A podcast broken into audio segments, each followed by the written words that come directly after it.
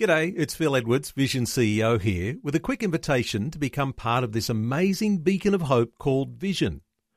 Together we can put our love into action to help people of all kinds build or rebuild their lives on the truth of God.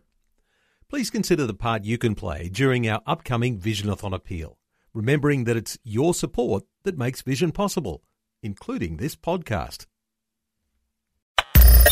Audio on demand from Vision Christian Media. Foundations. What you have to be really clear on, and you've already said it, God did not get any kind of joy or entertainment out of seeing his son tortured and executed. Absolutely not. That was not a pleasurable experience for him. Foundations. Understanding the Jewish foundations of our Christian faith.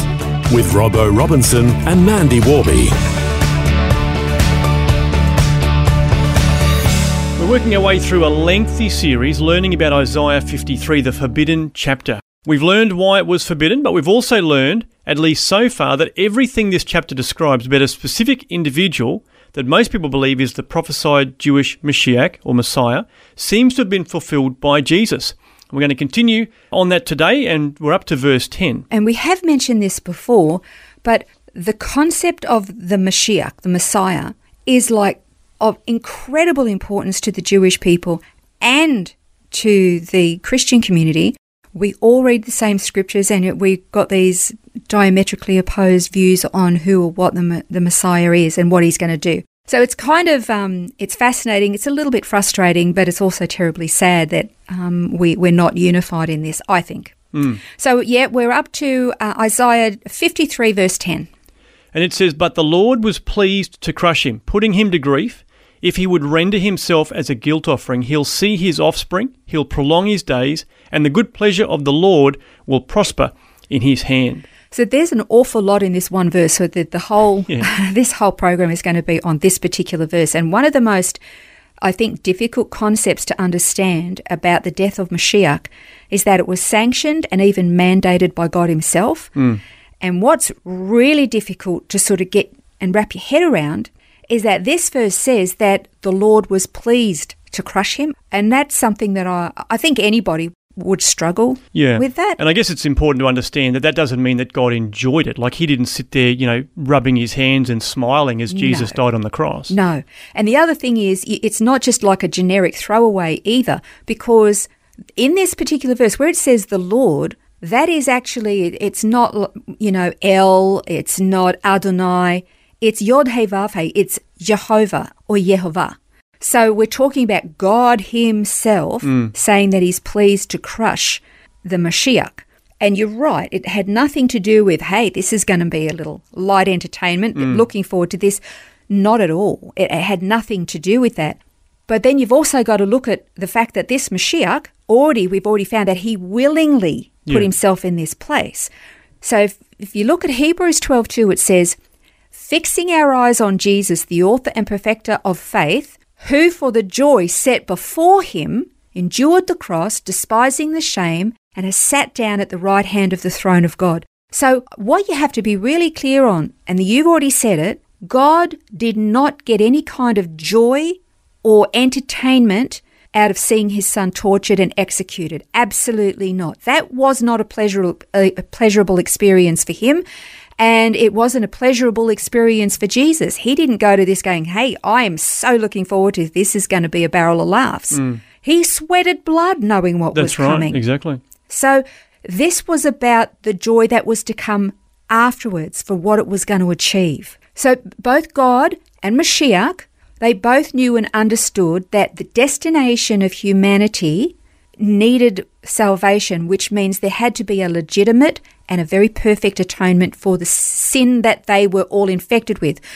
They couldn't do it on their own because they were sin and sinful and infected with their own disease. They couldn't fix themselves.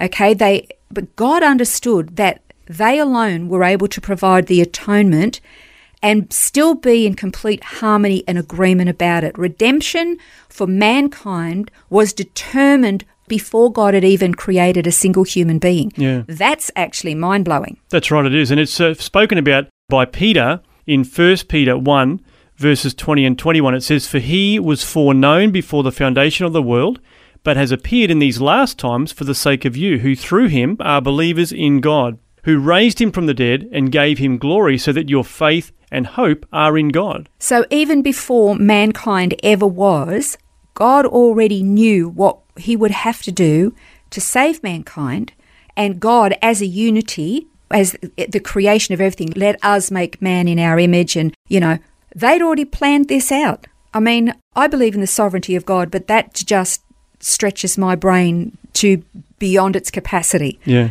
The pleasure and joy that's expressed by the Father and the Son comes from knowing that the pain and the sacrifice are going to actually result in life. It's going to result in redemption and joy and forgiveness and fellowship between not only them, but their human creation as well.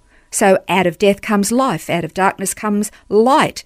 That's redemption. Hmm. And this leads to the next little portion in this incredible verse. Yeah, well, as you said, it's a, a very rich verse. There's lots in it. The next part says, He'll see his offspring, he'll prolong his days, and the good pleasure of the Lord will prosper in his hand. Now, this is an amazing verse because we've already read in a previous verse where it says that he would be cut off from the land of the living. Hmm. So it's already said that he was going to die. But this, this is saying that he's going to have offspring.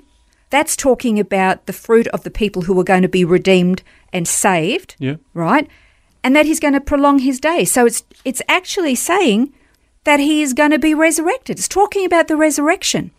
So if Mashiach has been executed for the sins of his people, how can he possibly see his offspring and those born as a result of his sacrifice? It could only happen if he rises from the dead. Well, Romans 8 uh, 29 speaks about this. It says, For those whom he foreknew, he also predestined to become conformed to the image of his Son, so that he, Jesus, would be the firstborn among many brethren. So Jesus is the first to be resurrected. Why? Because he's God incarnate, because he's the Mashiach. From that, he proves to us who he is, that he has power, and therefore, for those of us who are predestined, we're going to be conformed into the images of his son. What does that mean? Well, in this life, yeah, we're going to be behave more like him and develop attributes that he has so that we mirror him. But it also means we're going to be resurrected like him. We're going to have life from the dead like him, just like him. From Jesus' sacrifice, there are going to be many children. And if you look from the time of Jesus, and then I don't want to get into it, but even before then, all of those who believed in him before he came, uh, all come to him by faith.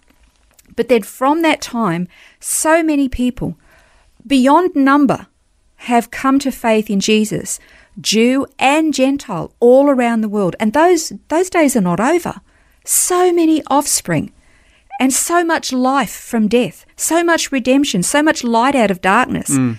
That was the joy that was set before him and all of the fruit that comes from that. It's really amazing, and so much in that one verse within Isaiah 53. Well, next time we're going to continue. In fact, we're going to wrap up this series looking at this forbidden chapter on foundations. This has been Foundations, a look at the Jewish foundations of our Christian faith. For study notes, resources, and more, see vision.org.au slash foundations. Thanks for taking time to listen to this audio on demand from Vision Christian Media. To find out more about us, go to vision.org.au.